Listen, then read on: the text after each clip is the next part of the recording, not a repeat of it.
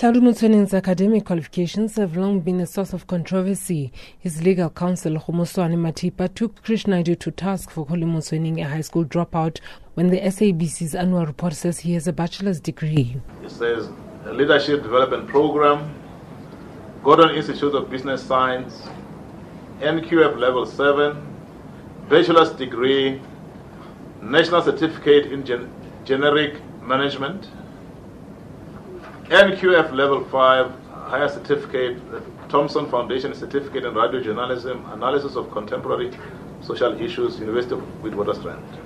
It also emerged that Motsoeneng failed matric, but Naidoo says the qualifications were a moot point because even his lawyer could not vouch for him. Because dropout can only be a person who, uh, while is, is, is, is in that race, pulls out. Do you agree with me that that can't be a dropout? Well, Mr. Commissioner, I can only go what, what Mr. Motsoeneng said and what his lawyer said. Now, let me go back to what his lawyer said in 2014. Maybe that will help the debate or the discussion. His lawyer says, uh, where is that part?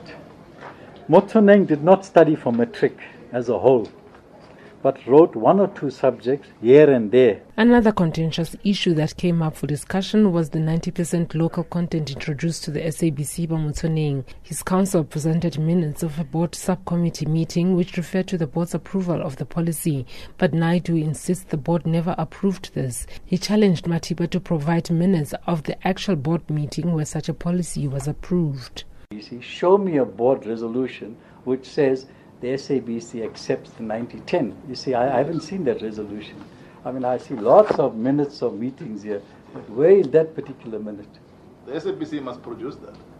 no, but it's not the SABC's yeah. case, it's Mr. Motsoeneng's case. Yeah, so why must the SABC but what I'm saying Motsoeneng's other legal counsel, Thabani Masuku, challenged Naidoo's integrity, trying to portray him as someone who manipulated the SABC process to get rid of Motsoeneng. And so what you've done here is you've taken your own personal hat, used the processes of the SABC and the power you have as a board member to punish Mr. Motsoeneng in order to advance your own interests and not those of the SABC. Motsoeneng is seeking his job back at the SABC, not as COO, but as Group Corporate Affairs. There was conflicting views on what the courts found. Naidoo and the SABC team are under the impression that Motsoeneng cannot go back to work at the SABC, while his team says this is not what the court found. Motsoeneng will be taking the stand on Wednesday morning.